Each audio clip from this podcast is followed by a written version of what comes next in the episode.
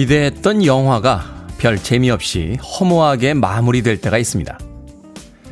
그런가 하면 시간이나 때우려고 본 작품이 인생작으로 남아 오랫동안 기억되기도 하죠. 결과를 예측할 수 없다는 것은 그래서 매력적입니다. 열심히 한다고 다 잘 되는 것은 아니지만 기대한 결과가 나오지 않았다고 망하는 것도 아니니까요. 인생은 오늘도 흥미진진합니다. 11월 25일 목요일 김태훈의 프리웨이 시작합니다.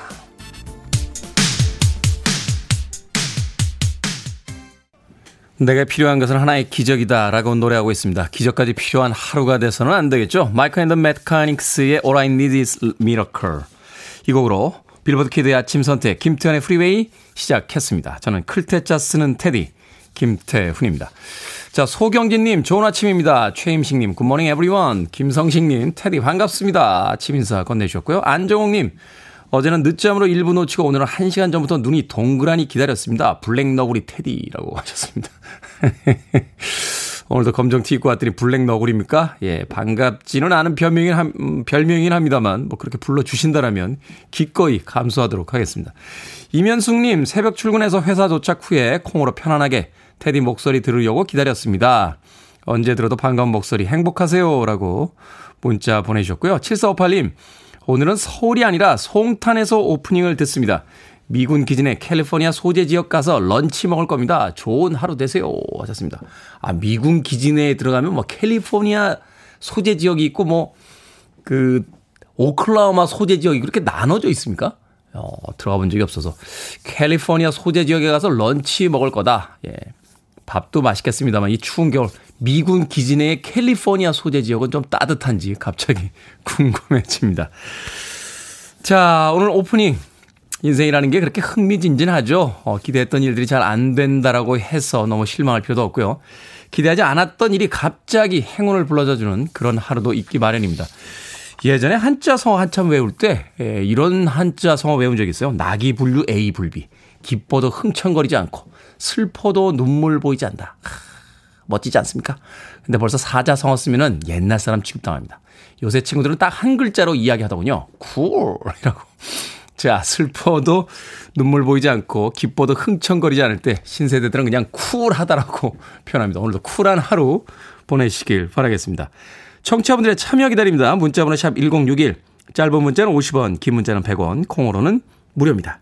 여러분은 지금 KBS 2라디오 김태훈의 프리웨이 함께하고 계십니다. KBS 2라디오 Yeah, go ahead. 김태훈의 프리웨이 A crash of drums, a flash of light. My golden coat flew out of sight. Couldn't escape if I wanted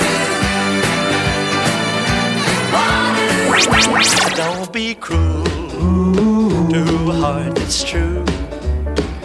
Don't be cruel to a heart that's true.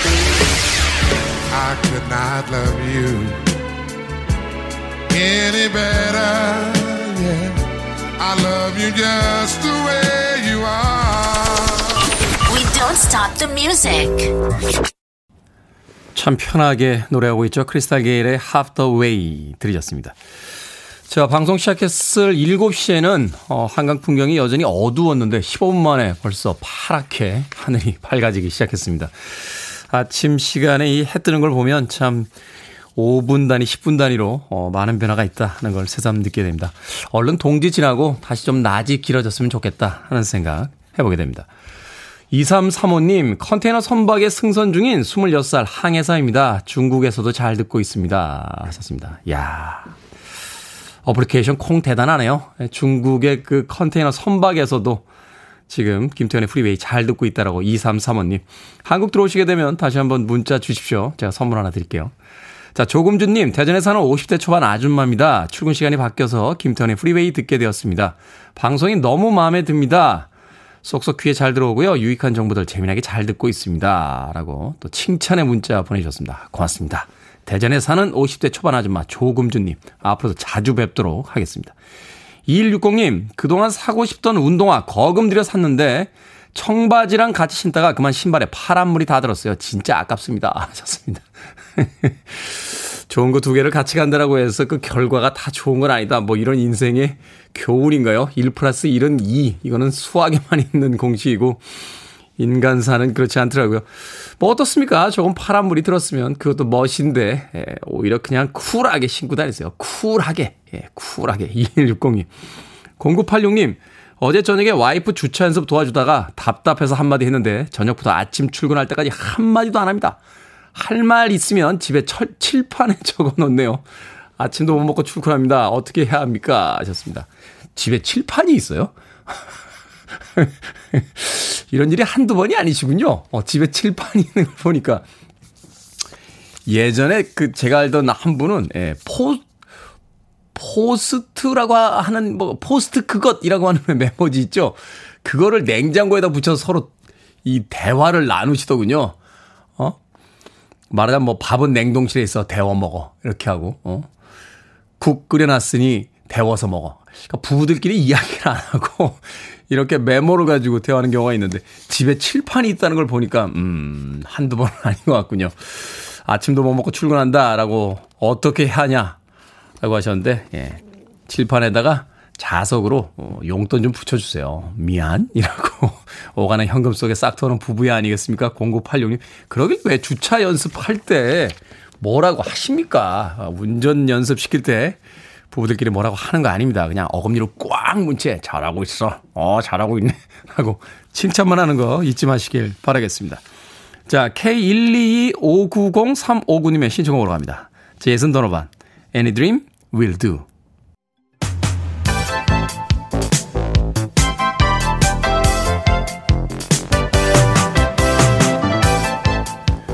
이 시각 뉴스를 깔끔하게 정리해드립니다. 뉴스 브리핑 목요일엔 김수민 시사평론가와 함께합니다. 안녕하세요. 네, 반갑습니다. 코로나19 하루 신규 확진자 사상 처음으로 4천 명을 넘어섰습니다. 위중증 환자도 역대 최다 기록을 세우면서 정부가 대책 검토에 들어갔다라는 이야기가 있는데 이거 어떻게 되는 겁니까? 네, 지난 23일 집계된 하루 신규 코로나19 확진자는 4,115명으로 역대 최다를 기록했고요. 위중증 네. 환자도 586명 역대 최다였습니다. 예측 범위를 넘어서는 증가세다라는 평가가 나오고 있고 수도권 중환자 병상이 80% 넘게 차버리는 네, 이런 좀 긴급한 상황이 좀 펼쳐지고 있습니다. 무엇보다도 하루 이상 기다리 고 있는 환자가 800명, 700명 이 정도 수준에 달하고 있다라고 하는 음. 거고요. 그래서 정부가 긴급 멈춤을 검토에 들어갔습니다. 그 비상 계획 서킷 브레이커라고도 표현을 하죠. 이거 되게 증시에서 많이 나오는 거잖아요. 예, 그렇습니다. 근데 비상이다라고 하는 것을 좀 정부에서 표현하고 싶어 하는 것 같고 김부겸 국무총리는 특히 어, 수도권이 굉장히 심각하다라고 얘기를 하면서 추가 접종 적극 동참을 권유를 했습니다. 그리고 오늘 정부는 일상 회복 지원 위원회 4차 회의를 열어서 방역 강화 방안을 논의를 하게 되는데 식당이나 카페 같은 곳에 미접종자 모임을 제한하는 이 어, 이것을 강화하는 방안이 우선 거론될 것으로 전망이 됩니다. 그렇군요. 뭐 정부라든지 그 관계자들은 뭐 4천 명, 5천 명 정도까지는 예상을 좀 하고 있었다라고 하는데 이제 네. 위중증 환자와 사망자들 숫자가 늘어나고 있기 때문에 이게 조금 이제 비상이 걸린 것 같습니다. 참 문제네요. 어, 개인 방역 철저히 하는 것밖에는 지금 방법이 없는 것 같습니다. 대선 주자들 소식 정리를 좀 해보도록 하겠습니다. 민주당은 주요 당직자가 일괄 사퇴를 했습니다. 선대의 쇄신과 맞물린 뭐 단호한 결단이다 이렇게 이야기하는데 어떻게 봐야 될까요?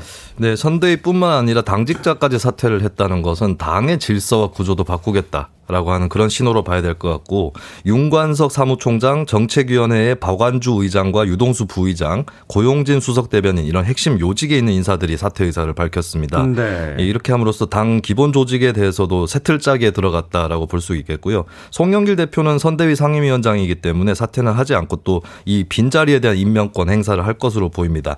그리고 선대위도 이재명 후보 중심으로 개편이 어느 정도 진행이 되고 있는데 남은 관건이 외부 인사 영입 문제인데 이재명 후보가 아직 좀 쉽지 않은 측면이 있다.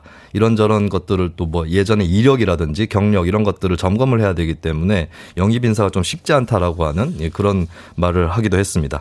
말하자면 이제 검증을 한 상태에서 외부 인사들을 이제 영업을 하겠다, 영입을 하겠다 이렇게 지금 이야기를 하고 있는 거죠. 네, 그렇습니다. 자, 그런가 하면 국민의힘 선대위 합리에 선을 그었던 김종인 전 위원장에게 국민의힘 인사들이 여전히 공을 들였는데 오늘 아침 뉴스를 봤을 때는 공석으로 이제 선대위가 출발한다.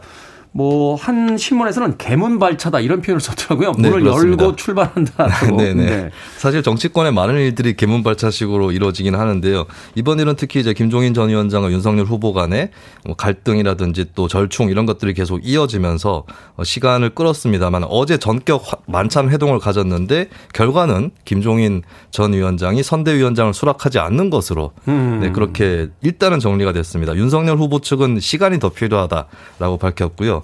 어, 일단 그래서 최고위원회 회의에서 총괄 본부장들부터 먼저 인선을 할 계획입니다. 지금 거론되는 인사들이 주호영 의원이라든지 원희룡 전 제주지사 꼽- 꼽히고 있고요. 이준석 대표가 특이하게 홍보 미디어 본부장을 겸임하는 당대표인데. 네. 예, 그렇습니다. 그쪽에 감각이 있다라고 생각을 해서인지 예, 그런 좀 파격적인 인선도 있을 것으로 보입니다. 그렇군요. 아, 네. 국민의힘의 선대위는 아직까지 100% 이제 완성된 건 아니다. 이렇게 좀 지켜봐야 될것 네. 같습니다. 자, 제3지대 공조 운- 움직임도 있는데 심상정, 안철수, 김동연 세 후보가 회동을 위한 실무 협의에 돌입했다. 세 분의 정책 성향은 다 다르지 않습니까? 그렇습니다. 일단은 심상정 정의당 후보, 안철수 국민의당 후보, 김동연 새로운 물결 창당 준비위원장 연대 움직임인데 일단 공통점이 양당 체제 자체가 문제고 정치 체제나 선거 제도를 바꿔야 된다. 이 공통 분모부터 확인할 것으로 보이고 당장에는 대장동 의혹과 고발 사주 의혹에 대한 쌍특검 공조 이것부터 시작을 할 그런 전망입니다. 음, 그렇군요. 일단은 제3지대 그 양당 구조의 정치적 그 구조를 좀 깨봐야 된다 네. 하는 어떤 공동의 예, 그 이해관계가 있군요. 자, 이제 겨울철 날씨가 추워지면 제일 먼저 걱정되는 게 고생하는 우리 군 장병들 소식입니다. 그런데 귀여운 설문조사 결과가 발표가 됐다고요? 네, 혹한기 경계 근무를 같이 서고 싶은 스타는 누구인가 를군 장병들에게 설문조사를 실시를 했어요. 네.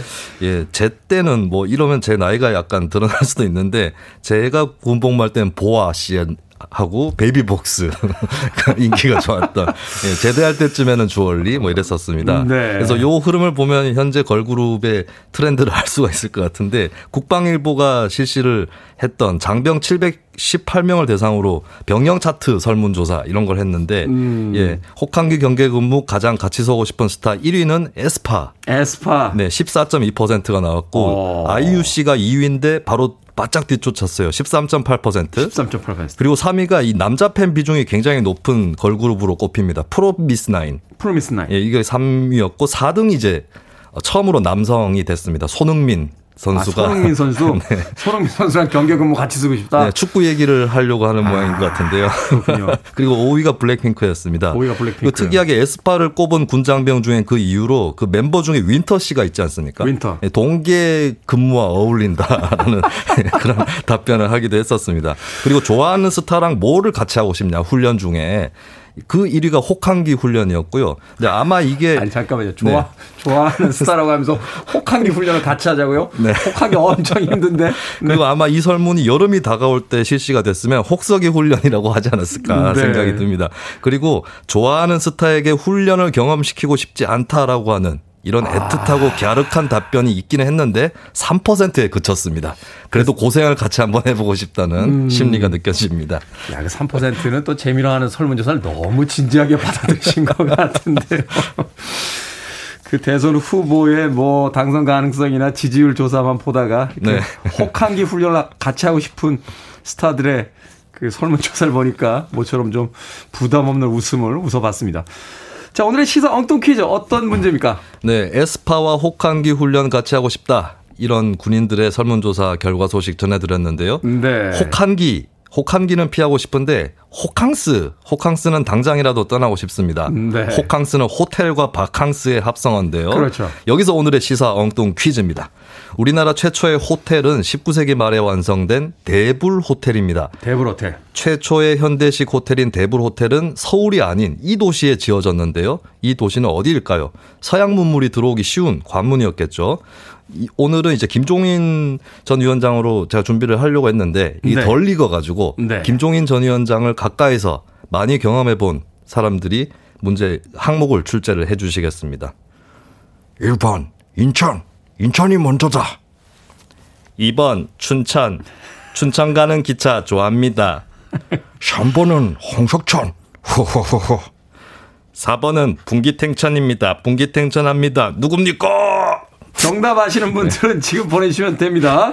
재미있는 오답 포함해서 총 10분께 아메리카노 쿠폰 보내드리겠습니다. 목소리 듣다가 문제 잘 못 들으신 분들 계실 것 같아요. 19세기 말에 지어진 우리나라 최초의 현대식 호텔 대불 호텔입니다. 어느 도시에 지어졌을까요? 서양 문물이 들어오는 관문이었죠. 1번은 인천, 2번은 춘천, 3번은 홍석천, 4번은 분기탱천 되겠습니다. 문자번호 샵 1061, 짧은 문자 50원, 긴 문자 100원, 콩으로는 무료입니다. 뉴스브리핑 김수민 시사평론가와 함께했습니다. 고맙습니다. 네, 감사합니다.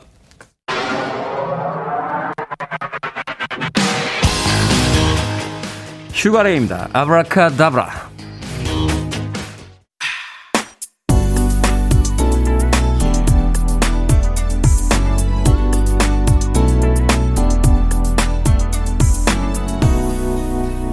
김태훈의 Freeway. 경쾌한 곡이었죠. 린다 클리포드의 Shoot Your Best Shot 들으셨습니다. 자, 오늘의 시사 엉뚱 퀴즈. 우리나라 최초의 현대식 호텔인 대불 호텔은 어느 도시에 지어졌을까요? 정답은 1번 인천이었습니다. 인천. 정기석 씨 1번 인천.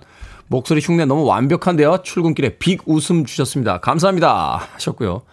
8054님, 춘천. 춘천에서 양구 출퇴근하면 매일 듣고 있답니다. 하셨습니다. 아침 출퇴근길이 좀 기시네요. 춘천에서 양구까지. 남상덕님, 광대 승천. 기쁜 일 있으신가요? 5182님, 5번 개천. 0825님, 포청천. 야 추억의 진짜 이름이네요. 포청천. 포청천 아저씨 이마에 이렇게 반달 모양. 초승달 모양이었나요? 초승달 모양 이렇게 해서 명재판관이셨죠? 0825님.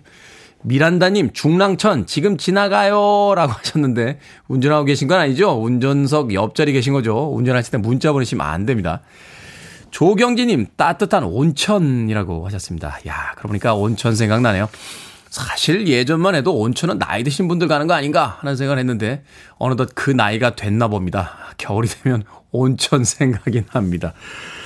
자, 방금 소개해드린 분들 포함해서 모두 10분에게 아메리카노 쿠폰 보내드립니다. 당첨자 명단은 방송이 끝난 후에 김태훈의 프리웨이 홈페이지에서 확인할 수 있습니다. 콩으로 당첨이 되신 분들 방송 중에 이름과 아이디 문자로 보내주시면 모바일 쿠폰 보내드리겠습니다. 문자 번호는 샵1061, 짧은 문자는 50원, 긴 문자는 100원입니다. 자, 신강호님, 날씨 추워서 회사 갈 때 내복 입었거든요. 그런데 저를 늘 괴롭히는 조 과장님이 제가 내복 입고 다니는 걸 알아챘어요. 바지를 고쳐 입다가 내복이 살짝 보였거든요. 직원들한테 다 얘기했습니다. 내복 입고 다닌다고. 조 과장님 왜 그러세요, 진짜. 아, 정말. 빌런 총량의 법칙이라고 어디 가나 꼭 이런 빌런들 있으시네요. 어. 아니, 그런데 내복 입고 다니는 게 뭐 놀림거리입니까? 어? 아, 추우면 좀 입을 수도 있는 거 아닙니까? 아, 요새는 또 옛날처럼 그런 내복 말고 이렇게 착 밀착되는 아주 좋은 내복들, 섹시한 내복들 많은데, 신광호님.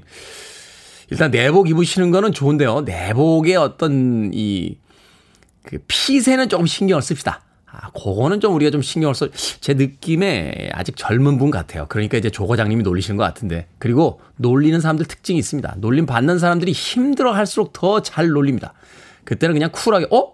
과장님은 안 입으세요? 입으실 나이인데? 라고 하면서 한번 툭 던지는 것도 필요합니다. 신광호님 계속 밀리지 마세요. 예, 역공이 필요한 순간이 있습니다.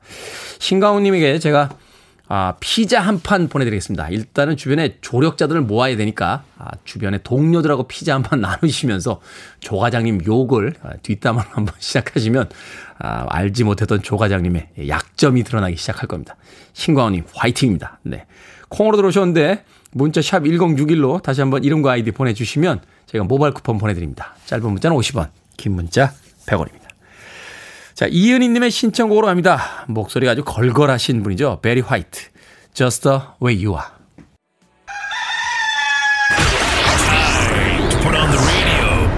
김태훈의 Freeway. Are you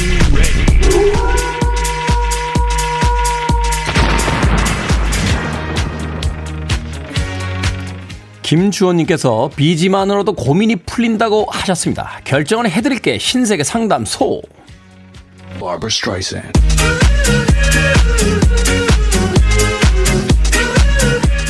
6056님, 30명 근무하는 사무실에 우산을 두고 다녔는데 누가 가져갔나 봐요. 커뮤니티에 글을 올려서 돌려달라고 할까요? 아니면 말까요? 글 올려서 돌려달라고 하세요. 돌려주진 않아도 죄책감은 좀 갖고 살게 해줘야죠.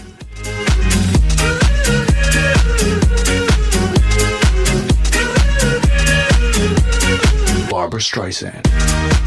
송인선님, 큰애가 장학금을 받아와서 절반을 주더라고요. 저 사고 싶은 거 사라고 하는데, 정말 사고 싶었던 스마트워치를 살까요? 아니면 큰애 통장에 그냥 넣어둘까요? 스마트워치 사세요. 사고 싶은 거 사라잖아요. 어머니, 말 좀 들으세요. Barbara Streisand. 2600님, 위층 주인집 할머니가 안마 의자에서 주무시는데 밤새 소리가 납니다. 밤에는 자제해 달라고 할까요? 아니면 그냥 놔둘까요? 그냥 놔두세요. 이야기에서 층간소음 해결됐다는 소린 못 들어봤습니다. 귀마개 2,000원이면 삽니다.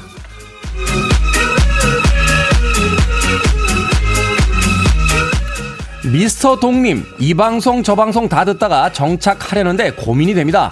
선물을 엄청 뿌리는 타 방송을 들을지 아니면 선물 받기는 하늘의 별 따기지만 음악이 내 스타일이고 목소리도 멘트도 끌리는 프리웨이에 정착할지 고민입니다. 프리웨이 들으세요. 선물 엄청 뿌리는 방송 들으시다 선물 못 받으면 기분만 더 나쁩니다.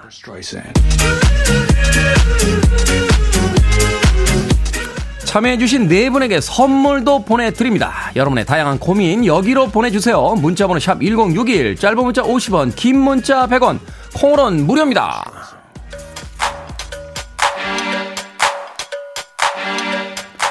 Crystal Waters입니다. 100% pure love.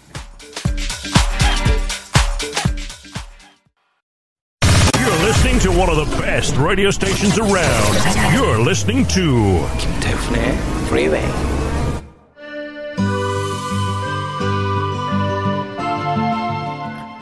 빌보드 키드의 아침 선택 KBS 2 라디오 김태훈의 프리웨이 함께하고 계십니다. 1부 끝곡은 무디 블루스요. For My Lady 듣습니다. 저는 잠시 후 2부에서 뵙겠습니다.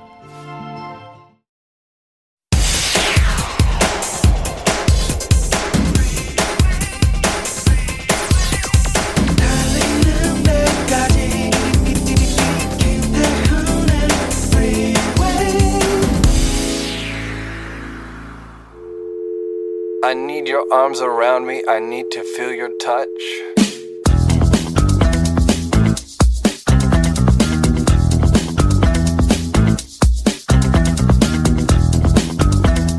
분짜 달짝지근하고 따뜻한 넉맘 소스에 돼지고기가 들어있다. 채소를 뜯어놓고 면을 조금씩 넣어 건져 먹는다. 쌀국수 길거리에서 우리 돈 1,500원이면 고기가 가득한 쌀국수를 먹을 수 있다. 분보 후에 두꺼운 면에 고기, 소시지, 어묵, 족발, 숙주나물, 파, 바나나 꽃 등이 올라간다. 얼큰하게 해서 먹으면 야식이나 해장용으로 최고. 반미. 베트남식 바게트 안에 돼지고기, 고수, 오이 등 여러 재료를 넣는다. 코코넛 커피. 커피에 연유, 코코넛 밀크를 넣는다. 머리가 쨍할 만큼 단맛이 특징.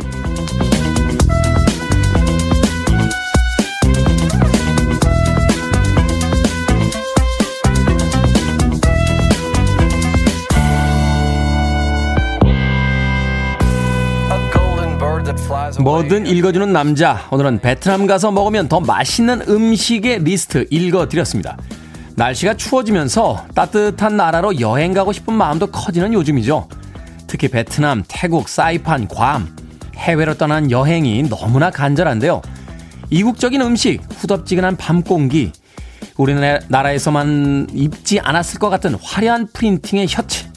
언제쯤이면 다시 경험해 볼 수 있을까요?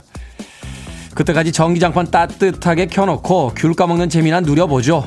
뭐 그것도 나쁘진 않죠. 일본의 보사노바 재즈 아티스트죠. 리사 오노의 Pretty World 들으셨습니다. 브라질에서 어린 시절을 아, 보낸 경험 때문에 이 보사노바 재즈에 일찍 입문한 그런 여성 아티스트입니다. 리사 오노의 Pretty World로 김태훈의 프리웨이 2부 시작했습니다. 앞서 일상의 재발견, 우리의 하루를 꼼꼼하게 들여다보는 시간, 뭐든 읽어주는 남자. 베트남 가서 먹으면 더 맛있는 음식의 리스트. 읽어드렸습니다. 고승현님, 고수 너무 좋아해요. 하셨고요. 이동호님, 귤 대신 호빵 까먹을래요. 하셨습니다. 전기장판에서 먹는 호빵도 맛있죠. 유이태님, 해외 나가봐도 우리나라가 제일 좋아요. 하셨고요. 최지현님께서는 호이안 인상적이었습니다. 하셨습니다. 호이안이 아마 다낭 근처에 있었던 걸로 기억이 되는데, 저도 가본, 음, 기억이 납니다. 그, 밤 되면 이렇게 등들 켜놓고, 이렇게 배 타는 그, 뭐라고 해야 되나요? 강이라고 해야 되나요? 우리나라 기준으로 보면 강도 아니에요. 그, 그, 개천 같은 뭐 이런 건데, 거기서 어, 굉장히 이국적인 풍경이 펼쳐졌던 어, 그런 기억이 납니다.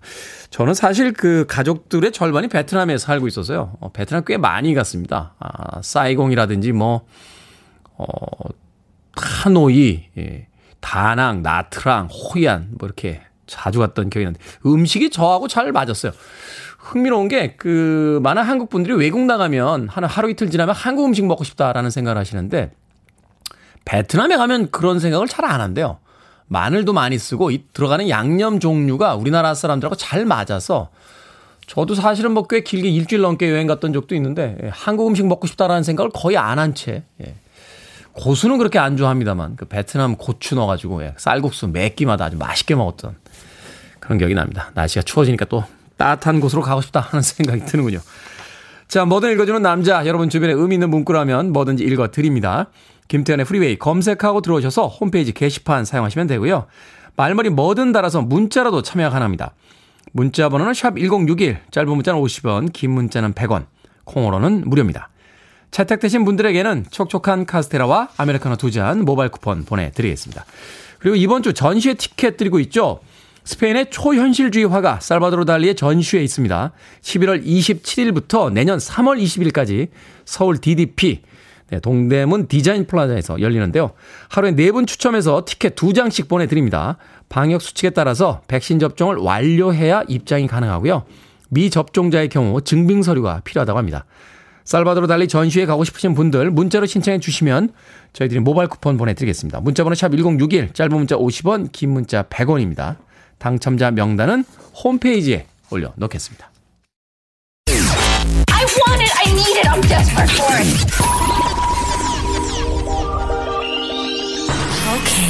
Do it. 김태훈의 Freeway.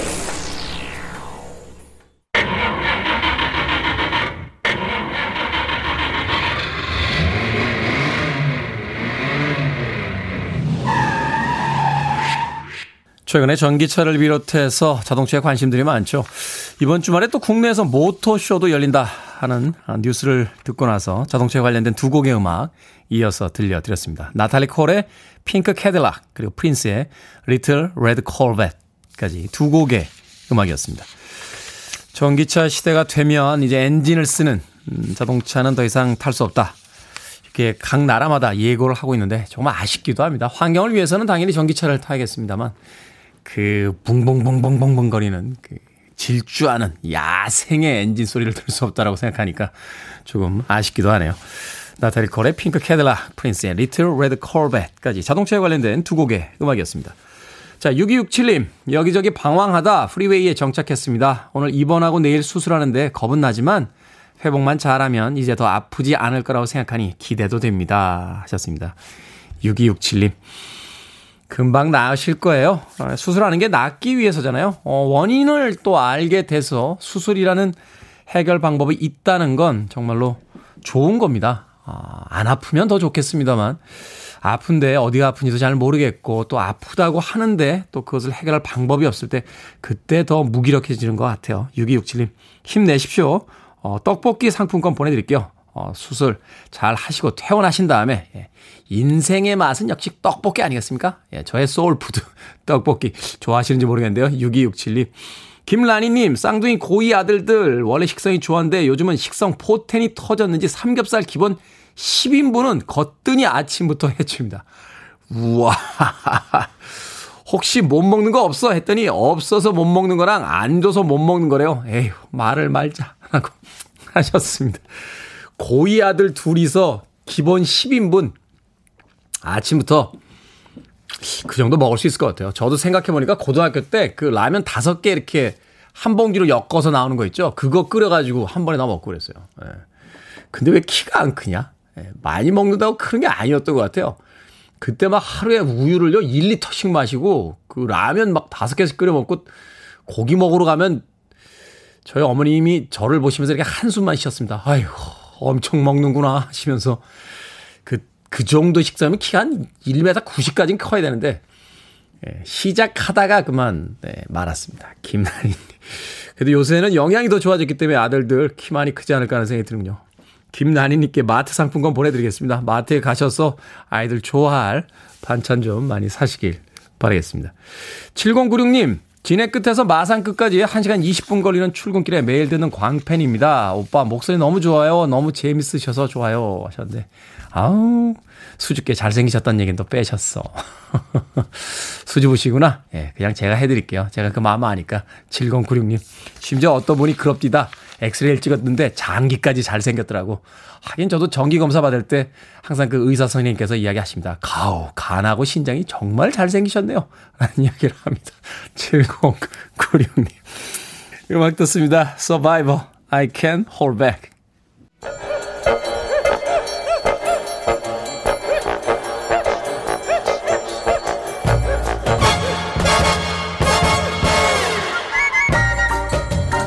온라인 세상 속 촌철살인 해악과 위트가 돋보이는 댓글들을 골라봤습니다. 댓글로 본 세상.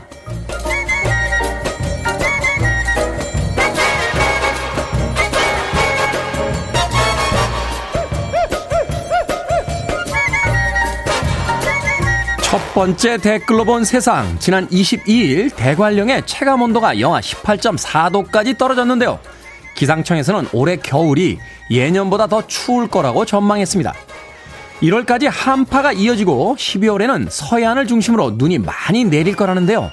동대문 옷가게에는 평소보다 2배 이상 패딩 주문이 밀려들고 있다는군요. 여기에 달린 댓글들입니다. 희한님, 작년에도 역대 최고 추위라고 해서 롱패딩 샀는데 한 번도 못 입어봤습니다. 올해는 개시할 수 있는 건가요?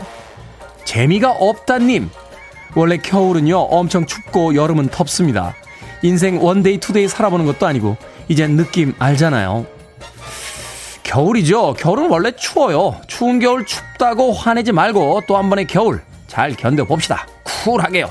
아, 옆에 힘든 분들 없는지 가끔 둘러보는 것도 잊지 맙시다.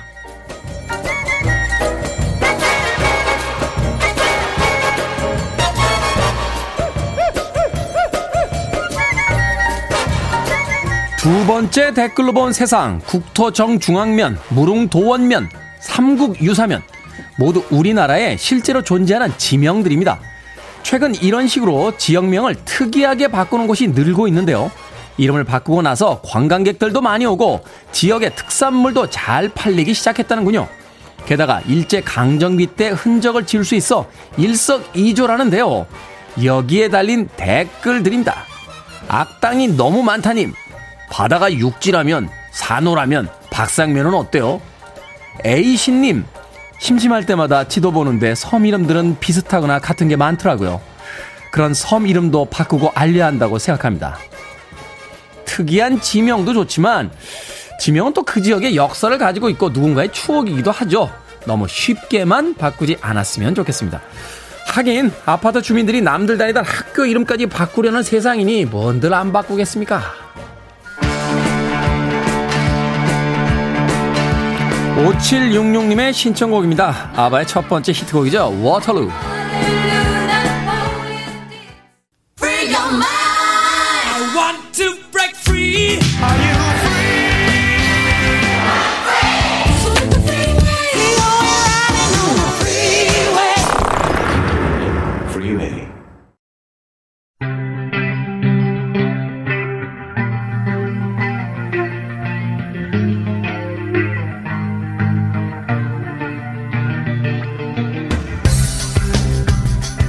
21세기의 키워드로 우리의 역사를 살펴보는 시간입니다. 역사 대자뷰.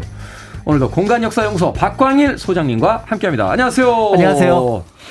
자, 코로나19 경험하면서 복지의 중요성 우리가 새삼 깨닫고 있는 요즘입니다. 자, 국가가 이제 복지 정책을 펴려면 조세 정책이 또 있어야 되는데 이 조세 정책에 대해서는 사실 말도 많고 탈도 많고 그쵸.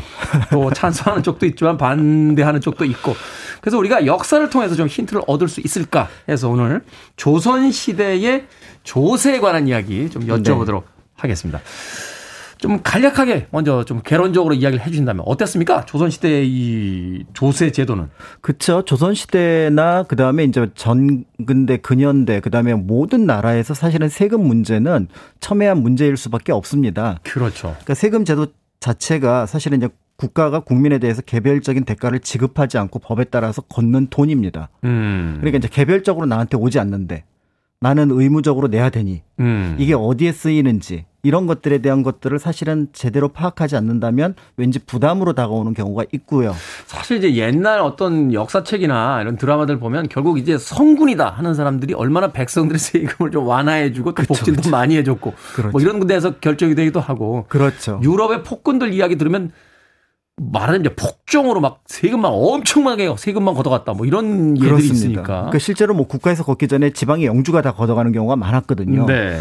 그런 면에서 이제 우리나라에서도 세금은 항상 논란의 어, 중심에 있었는데 그래도 비교적 성공한 세금 제도가 한 두 개 정도 어, 사람들 입에 오르내립니다. 음. 그 중에 하나가 이제 세종 때 공법이고 조선 후기에 실시한 대도, 대동법인데 이제 이 공법이라고 하는 것들을 들어보면 어 그런 게 있었어라고 생각하시는 분들이 있을 것 같은데요. 네. 근데 아마 교과서에서 전분 육등, 연분 구등 하면 아 그게 아. 그거였어. 근데 저도 들어봤어요. 네. 공부는 안 했습니다. 네네. 들어봤어요. 그래서 이제 토지의 비옥도를 여섯 단계로 나누고 풍용의 단계를 아홉 단계로 나눠서 총 54단계에 이르는 어떤 세금 제도라는 건데요. 이게 어, 딱 듣기에도 만만치 않아 보였는데 그렇다면 세종은 이걸 어떤 의도로 어떤 방법을 거쳐서 어떻게 시행을 했는지 그 내용을 살펴보신다면 이제 우리가 세금과 관련된 여러 가지 생각들을 좀 해보는 데 도움이 될 것 같습니다. 야, 이거 굉장히 정교하네요. 그러니까 토지의 비옥도를 여섯 등급 그리고 흉년을 아홉 단계의 기준으로 풍년과 흉년의 기준을 아홉 단계 나눠서 그렇죠. 그걸 접합시켜서 네. 야, 제가 프랑스의 그 보르도나 부르고니의 그밭 등급 매겨 가지고 포도주 가격 달라진다는 건 이야기 들었습니다만 아, 조선 시대에 이렇게 정교한 그렇죠. 제도가 있었는지 처음 알았습니다. 세종이 이런 공법을 만든 이유가 분명히 있을 텐데요. 네, 기본적으로 이제 그 전근대 그 토지에 매기는 세금, 그러니까 조세 같은 경우, 전세 같은 경우는 보면은 일률적으로 매기는 경우가 많습니다. 네. 중국이 그랬고 고려 시대가 그랬고요. 그런데 이제 약간 풍용이 생기게 되면 관리들이 들어가서 그것이 풍용인지를 검토하게 되는데 음. 여기에 자의가 너무 많이 반영이 된다라는 거죠. 그런 면에서 이게 공, 모두 동일하게 내는 거는 부자에게 유리하고 그다음에 가난한 자에게는 불리하니 일단 이 부분을 수정을 해야 될 것 같고 자의 세- 세금의 차등제를 준 거군요. 그렇죠. 그다음에 이제 자의적으로 관리 어떤 입김이 닿는 것을 막는 공평함이라는 것들을 염두에 두고 세종이 이 공법이라는 것들을 이제 시행을 하게 되는데요. 네. 그래서 이제 먼저 기준을 정해서 어 그 생산량을 이제 조사를 하게 됩니다. 거기에 따라서 이제 대략 한 400말 정도. 어 그러니까 이제 가마로 치면은 지금은 이제 400가마가 되지만 그때는 좀 이제 15개가 한 석으로 부를 때니까 조금 달라지는데요. 네. 어쨌든 이때 기준으로 이거를 한 결, 일결로 정합니다. 400마를 땅의 면적을 일결로 정한다. 그래서 이제 여섯 등급으로 나눠지게 되니까요. 음. 제일 이제 땅이 비옥하면 대략 한 3,000평 정도. 3,000평, 그 다음에 이제 제일 땅이 좀 안 좋다 그러면 한 12,000평 정도. 12,000평 정도. 그러니까 이제 거기에 따라서 일단 여섯 단계로 일단 나뉘어졌다. 이렇게 이제 볼 수가 있고요. 그러네. 땅 평수가 커졌음에도 수확하는 양은 똑같으니까. 그렇죠. 이제 땅의 어떤 그 등급 으로 나눠지게 된다. 네. 그 다음에 이제 풍용에 따라서 어 이제 제일 세금을 많이 낼 때는 20말, 그 다음에 음. 제일 흉년이 들었을 때는 4말로 정했는데 이제 최고 세액 20말이라고 하는 거는 앞- 앞에서 이제 400말을 기준으로 했기 때문에 네. 어, 전체 수확량의 한 5% 정도를 이제 세금으로 매긴다. 이 원칙을 일단 정한 겁니다. 전체 수익의 수확량의 이제 한 5% 정도가 이제 세금이 되겠다. 네. 지금은 이제 국회에서 법이 통과되어야 하기 때문에 이제 새로운 정책을 이제 시행하겠다. 그럼 이제 시간이 좀 오래 걸리는데 조선 시대는 일단 왕이 결정 딱 하면 바로 시행이 되는 거 아닙니까? 근데 또 세종이잖아요. 세종. 네, 세종. 그러니까 굉장히 복잡한 그 철저한 단계를 거치는데요. 아. 먼저 이 공법에 대한 문제 제기를 아마 한 10년 정도 본인이 갖고 있었던 것 같아요. 그리고 네. 아마 사전 조사를 좀 한 것 같고요. 아, 이미 그리- 구상은 있지만 바로 적용하지는 않고. 그렇죠. 어. 그러고 나서 한 9년째 될 때 시험 문제를 과거 시험에 이 공법에 관련된 내용을 냅니다. 네. 그래서 이제 선비들한테 어 우리가 이제 세금 제도를 정하려고 하는데 여기에 대해서 당신들의 의견 그다음에 문제점을 한번 제시해 봐라. 요걸 가지고 일단 기초안을 만듭니다. 집단 지성을 사용을 하는 거군요. 그렇죠. 어. 그래서 이 기초안을 가지고 그다음에 이제 그거를 데이터화 시켜서 어 기재부라고 할 수 있는 호주에게 이거를 여론 조사를 시킵니다. 음. 그런데 그 여론 조사의 숫자가 어마어마한데 17만 2천 가구. 아니 당시에 조선 인구가 얼마 되는데 17만 2천 가구면 거의 한한 4인 기준으로 잡아도 한 100만 명 가까운. 그렇죠. 그러니까 어. 이제 당시 어, 저, 천민을 제외했기 때문에 전체 가구의 한 4분의 1이라고 주장하는 학자도 있는데요. 네. 이제 이걸 가- 바탕으로 하다 보니까 약간 문제가 발생을 하는 거죠. 전라도 경상도는 찬성률이 높고 평안도 함경도는 찬성률이 낮았던 겁니다. 아, 왜 그렇죠? 이제 아무래도 그 토지의 비옥도를 염두에 두었음에도 불구하고 그 격차가 더 크다고 봤던 거죠. 아, 전라도 경상도 아무래도 좀 더 비옥하고 그렇습니다. 북쪽으로 갈수록 조금 이제 그 척박해지니까. 어, 우리 이 정도 낼 수 있다가 이제 전라도 경상도라면 음. 평안도나 함경도는 우리한테는 이것도 부담이다. 뭐 음. 이런 정도였던 것 같아요. 그러니까 여기에서 다시 시범 실시를 시행을 합니다. 시범 그래서 실시. 각 지역별로 적정한 어 지역 군현을 뽑아서 거기서 이제 시범을 하게 되고요. 음. 이 과정에서 아 풍흉을 나누는 게 토지의 비옥도보다는 기후가 문제구나. 라는 걸 확인하게 됩니다. 그렇죠. 당시만 해도 이제 비가 와 주느냐 안 와 주느냐, 그렇죠. 폭우가 쏟아지냐, 뭐 해가 나냐 이게 이제 그 농사의 가장 중요한 부분입니다. 그렇죠. 그렇다면 이제 각 지역의 관찰사가 보고를 할 텐데 풍년이다 흉년이다 보고를 할 텐데 정부에서도 그 기준을 잡아야 되잖아요. 그렇죠. 그러려면 거기에 비가 얼마나 내렸는지를 확인하기 위한 도구. 추구기. 그 추구에 그래서 나온 겁니다. 아 이게 그러니까 단순하게 비가 얼마나 오는지를 책정하려는 게 아니라 이제 세금을 걷기 위해서 공평한 세금을 걷기 위해서 그렇죠. 그러니까 세금 제도의 일환으로 추구기가 등장을 했기 때문에 사실은 세계 최초라는 것도 큰 의미가 있지만 네. 이것이 어떤 이유로 발명이 됐는지를 알아보는 것들이 더 중요할 것 같고요. 야, 그러니까 단순하게 빗물을 재는 게 아니라 그 통치를 공평하게 하기 위한 공정하게 위한 도구로서 추구기가 만들어진 거군요. 그러니까 이제 추구기의 대단하네요. 의, 의, 어떤 의미가 훨씬 더 커진다고 볼 수가 있는데요. 네. 자, 이것과 더불어서 이제 도량형을 완전히 정리를 합니다. 그래서 음. 각 지역에서 내는 세금 이런 것들을 잴 수 있는 대박의 크기를 명확하게 정하고요. 그리고 마지막에 나와서 이제 거의 이제 끝났습니다. 그런데 이제 세종이 이런 말을 합니다. 한 3분의 2 정도는 찬성을 해야지 이 아. 제도를 시행할 수 있지 않겠느냐. 과반 가지고 안 된다. 네, 사실은 앞에 그 여론조사에서 한 57% 정도의 찬성이 나왔었거든요. 네. 그럼에도 불구하고 여러 제도를 다시 이제 거쳤는데 그러면서 세종이 원했던 거는 그래도 한 6, 70%는 찬성을 해야지. 57% 정도면 이게 그 플러스 마이너스 오차 범위 안에 있기 때문에 이게 이렇게 가면 안 된다. 3분의 2 정도 나와야 된다. 네. 그렇게 해서 결국은 우리가 전분 6등, 연분 9등이라고 하는 공법이 시행이 되는데요.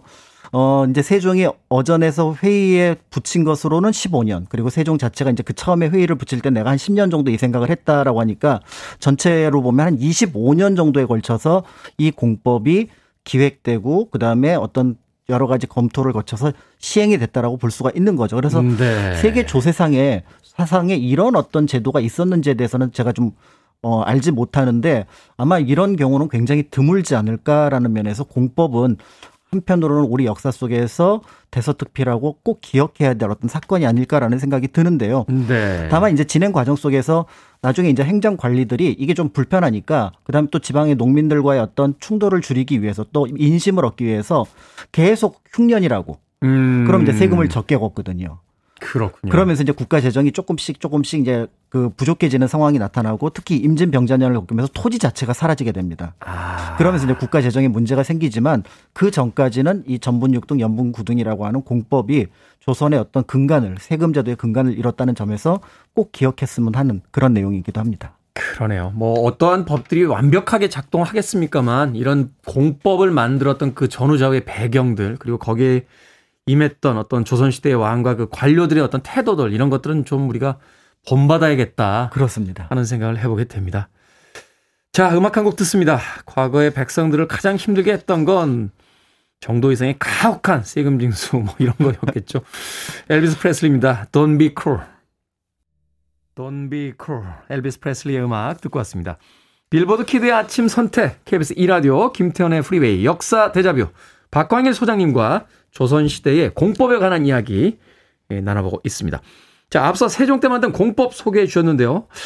아무리 좋은 의도로 만든 법이지만 이게 관리 하에 잘 그 적용이 되지 않으면 오히려 부당하게 이제 피해를 보는 백성들도 있었을 것 같은데요. 그렇죠. 그리고 이제 특히 조선 후기에 가면은 조선의 세금제도 하나가 문제를 일으킵니다. 네. 보통 이제 정근대 동아시아 국가의 세금은 크게 세 가지로 나눠지잖아요. 그래서 땅에 매겨지는 세금, 그러니까 음. 이제 소득에 매겨지는 세금이 하나가 있고, 그 다음에 그 사람이 이제 몸으로 예를 들어 군역이라든지 요역을 하는 네. 보통 역이라는 표현이 있고, 그 다음에 이제 또 하나가 바로 뭐냐면은 어, 내가 이 나라의 백성으로서 뭔가 국가에 공헌을 해야 된다라는 의미로 특산물을 바치게 되는 것이 있습니다. 아, 그렇군요. 이게 그래서 조용조 이 세 가지를 얘기를 하는데요. 근데 이 특산물을 이제 당시는 공납이라는 표현을 썼었는데 음. 이게 조선 전기에도 문제가 적진 않았지만 조선 후기로 가면은 더 큰 문제가 발생을 하는 거죠. 그래서 우리 지역에 나오지 않는 특산물을 내야 한다거나 아. 아니면은 예를 들어서 노루를 잡아야 되는데 올해는 노루가 안 보이는 거예요. 그 이야기 하시더라고요. 양양에 가니까 송이가 나오는 철이 있는데 이게 많이 나오는 철이 그렇죠, 있고 또 그렇죠. 안 나올 때도 있고 뭐 이렇다. 심지어는 이제 그 경상북도 풍기 같은 경우는 인삼 아 산삼이 네. 젠데 산삼이 찾아질 때도 있고 아, 눈에 안 잠깐만요. 보일 때도 있거든요. 아니, 특산품으로 산삼을 내, 산삼을 찾아야 갖다 주셔서 산삼을 어디 어디 못 찾으면 못 주는 거 아닙니까? 그래서 이제 풍기 군수였던 주세붕이 이제 인삼을 기르게 된 배경이 아. 이 특산품을 세금으로 내는 공납 문제를 해결하기 위해서였거든요. 역사라는 게 다 이유가 있는 겁니다. 그러고 보면. 네. 그래서 아무튼 그렇게 되는데 문제는 이제 이렇게 실- 실제로 구하는 일이 어려워지니까 이제 수령이나 이제 그 중간에 아전들이 이런 얘기를 합니다. 그걸 나한테 돈으로 줘. 그럼 차라리. 내가 그 특산물을 다른 지역에 가서 사가지고 내줄게. 음. 어, 언뜻 보면은 괜찮은데 문제는 이 비용이 뭐 중개료 그다음에 뭐 위험수당 뭐 심지어는 뭐 물가가 조금 더 올랐네 하면서 교통비 뭐 다 세야 되니까. 그래서 그게 나중엔 10배가 넘어요. 아이고야. 원래 내야 될 세금의 어떤 금액을 기준으로 한다면. 산삼 한 뿌리만 찾으면 되는데 그걸 못 찾으니까 10배의 금액을 지불해야 되는 일이 벌어진다. 그렇죠. 아. 그러니까 이걸 이제 방납, 그러니까 공납을 반대한다, 반- 방해한다는 의미로 방납이라고 하는데 이 문제가 이제 굉장히 백성들을 괴롭혔고요. 그 다음에 앞에서 잠시 살펴보셨던 것처럼 이제 전분, 육등, 연분, 구등이 사실은 계속해서 하하, 그러니까 어떤 흉년 기준으로 정해지니까 국가의 어떤 어, 세제의 어떤 그 자금이 부족해지는 그런 네. 상황들이 만들어지게 되는 거죠. 그러니까 이 두 문제를 해결하기 위해서 등장한 것이 바로 대동법입니다. 대동법. 그러니까 특산품을 이제 백성들이 쌀로 내라. 쌀로. 그리고 그 쌀로 내게 되는데 그 양이 여태까지 부담을 염두에 둔다 그러면은 한 12마리 정도. 처음엔 16마리였지만 줄어서 12마리 되는데요. 네. 아까 이제 어 그 전세가 보통은 한 4말 정도로 줄어드는 거에 비하면 한 3배 정도가 되는 거죠. 그러네요. 그러니까 이제 국가 재정도 좀 넉넉해지고 사실은 백성들은 12말을 내더라도 괜찮아지고 음. 무엇보다도 이 세금의 가장 큰 특징은 여태까지 사람 머리에 매겨지던 세금이 토지에 매겨진 겁니다. 토지에 매겨졌다. 그러니까 이제 지주나 양반들이 반대한 거죠. 아, 그러면 세금을 이제 거둘 수 있는 게 저것 아니, 아니 토지에 매겨지니까 이제 지주 땅을 가진 사람들이 이제 내야 되는 상황이 거죠. 오. 그러니까 사실은 그 전에도 특산물을 낼 때 각각의 재산 정도를 구분해서 내기는 했지만 그때는 뭐 그래도 그냥 그렇게 나눠서 냈지만 이제는 아예 토지에 매겨지니까 소장농 같은 경우는 거기에서 제외가 돼 버리는. 그렇죠. 세금을 낼 필요가 없죠. 그렇죠. 그러니까 이제 초반에 이거에 대한 반발이 굉장히 심했는데 이거를 이제 밀어붙였던 몇몇 사람들 예를 들어서 뭐 이원익이라든지 김육이라든지 또 정부에서 볼 때는 재정이 너무 부족하니까 음. 이런 것들을 이제 한 지역씩 경기도부터 시작해서 경상도, 전라도, 충청도 이렇게 늘어가면서 숙종 즈음에 되면은 음. 전국적으로 이제 어, 시행이 되게 되는데요. 이제 이 과정에서 우리가 알고 있는 어 백성들의 어떤 고통이 굉장히 줄어들게 되고 아. 또한 1결에서 내두 그러니까 4두를 받던 게 12두로 늘어나기 때문에 네. 국가 재정도 비교적 안정적으로 돌아가는 그런 그런 어떤 특징을 만들어낸 세법이 바로 대동법입니다. 세금을 계속 이렇게 흉년 기준으로 그 보고를 하니까 세수가 줄어 있었는데 이걸 어떻게 늘릴 것이냐. 그러면 땅 단위로 해서 세금을 좀 늘리겠다. 그렇죠. 대신 내는 주체가 생산자들이 아니라 그 땅을 가지고 있는 실질적으로 재산이 있고 그 땅에서 들어 만들어진 수확량을 걷어가는 사람에게서 재산을 그렇죠. 걷고 쉽게 얘기하면 힘든 사람들은 좀 봐주고 재산이 있는 사람들에겐 좀 더 걷겠다 이런 이제 취지가 된 거군요. 그렇죠, 그렇죠. 어. 자, 이 대동법이 이제 조선이 멸망하는 시기까지 유지가 됐다라고 하셨는데 단점은 없었습니까? 단점? 어, 단점이 이제 몇 가지 있기는 합니다. 첫 번째는 원래 이제 전세를 관장하는 게 국가의 기재부라고 할 수 있는 호조부였는데 네. 근데 이 대동법을 담당하는 관청이 선해청이 됩니다. 음. 근데 이 선해청이 호조보다 재정이 운영 능력이 한 네다섯 배가 되는 거죠. 아, 그렇게 되겠군요. 근데 이 선해청은 원래 이제 왕실 운영이라든지 관청 운영이라든지 이런 어떤 목적세를 관장하는 관청이라는 점에서 국가 재정이 이제 결국은 이월시켜서 어떤 운영을 해야 된다라는 음. 그런 문제가 발생을 하고요. 두 번째는 이제 아니 전세가 부족하면은 전세 개혁을 하고 음. 공납이 부족하면은 공납을 폐지하면 되지. 네. 왜 이거를 공납해서 전세를 얻어갔느냐라는 또 현대의 비판이 있습니다. 아, 왜 부서별로 각기 하면 되는데 이걸 또 보- 복잡하게 섞어놔가지고. 그렇죠. 이게 보통세와 이제 목적세가 있는데 목적세, 보통세가 지금 뒤바뀐 상황이 된 거죠. 음, 네. 그런데 이제 당시 아까 잠깐 말씀드렸던 정근대 국가의 세금이라고 하는 것이 세 가지 이념적으로 구분되어 있었기 때문에 아마 조선에서는 이 공납을 폐지하는 것은 아마 불가능에 가까웠을 음, 거고요. 네. 그런 면에서 이 공납에 매겨진 어떤 것들을 조금 높이지 않았나. 무엇보다도 이제 어떻게 보면은 이 공납이 폐지됐는데 진상은 폐지가 되지 않았어요. 음. 왕실에서 필요한 부분. 네. 그래서 아주 조금이지만 역시 특산물을 바치는 어, 풍토는 남아 있게 되었다라고 볼 수가 있는데요. 어쨌든 이런 부분을 염두에 둔다면 그래서 사실은 모두가 만족할 수 있는 세금은 없지만 모두가 납득할 수 있는 세금 제도는 만들 수 있지 않을까. 세종의 그러네요. 어떤 지혜를 빌린다면. 네. 세금 내는 거 좋아하는 사람이 어디 있겠습니까? 그럼요. 그런데 그들을 납득시킬 수 있다라면 네. 내야 하는구나라고 납득시킬 수 있다면 그것이야말로 최고의 어떤 조세 정책이 될 것이다. 세종대왕은 그것을 이제 공법과 대동법을 통해서 이야기하고 있다라고 네. 어, 오늘 설명을 해주셨습니다. 역사 대자뷰 오늘은 조선시대 조세 정책인 공법과 대동법에 대한 이야기 공간역사연구소 박광일 소장님과 나눠봤습니다. 고맙습니다. 감사합니다.